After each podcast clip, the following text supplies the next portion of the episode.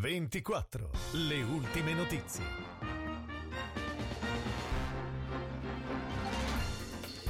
Buona giornata dalla redazione di Novara 24 in studio Nadia Carminati. Queste le notizie principali. Ieri due carabinieri hanno salvato una donna di 92 anni da un edificio in fiamme a Gagliate. Un incendio è divampato presso la struttura del nuovo Lago Maggiore in zona Ticino.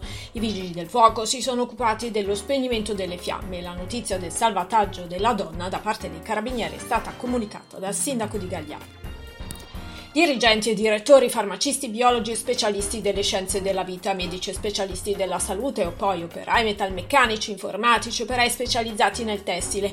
Sono queste le figure professionali più difficili da reperire nel mercato del lavoro piemontese secondo il bollettino del sistema informativo Excelsior realizzato da Union Camere e Ampal. I dati parlano di circa 26.490 contratti programmati dalle imprese piemontesi per maggio 2022 nell'area del nord-ovest saranno 114.800.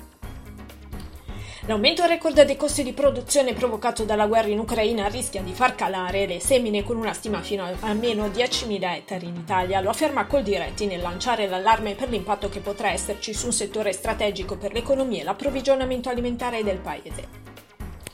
Approvato il bilancio d'esercizio di Acqua Novara VCA in un assetto che continua a mantenere le tariffe sotto la media nazionale. Nel 2021 oltre 70 milioni di euro con un utile netto pari a quasi 6 milioni di euro. Il budget del 2022 prevede di raggiungere un fatturato di 74 milioni e di confermare il trend relativo agli investimenti superando i 22 milioni di euro.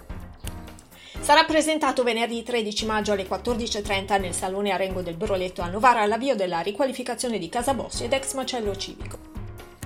Sono aperte le iscrizioni al centro estivo del comune di Borgo Maniero per i bambini delle scuole primarie dell'infanzia.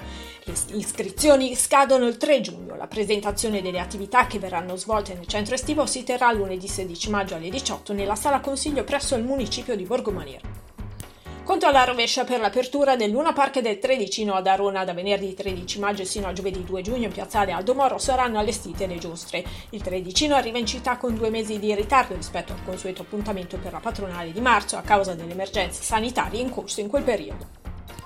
Siamo allo sport, sei anni insieme destinati a diventare almeno otto per Sara Bonifacio nel Ligor Volley, un'avventura iniziata nel 2014 quando la centrale piemontese fu uno dei primi nuovi arrivi del club pronto a rilanciare le proprie ambizioni dopo un'ottima stagione d'esordio in Serie A1. Per ora è tutto, appuntamento alla prossima edizione.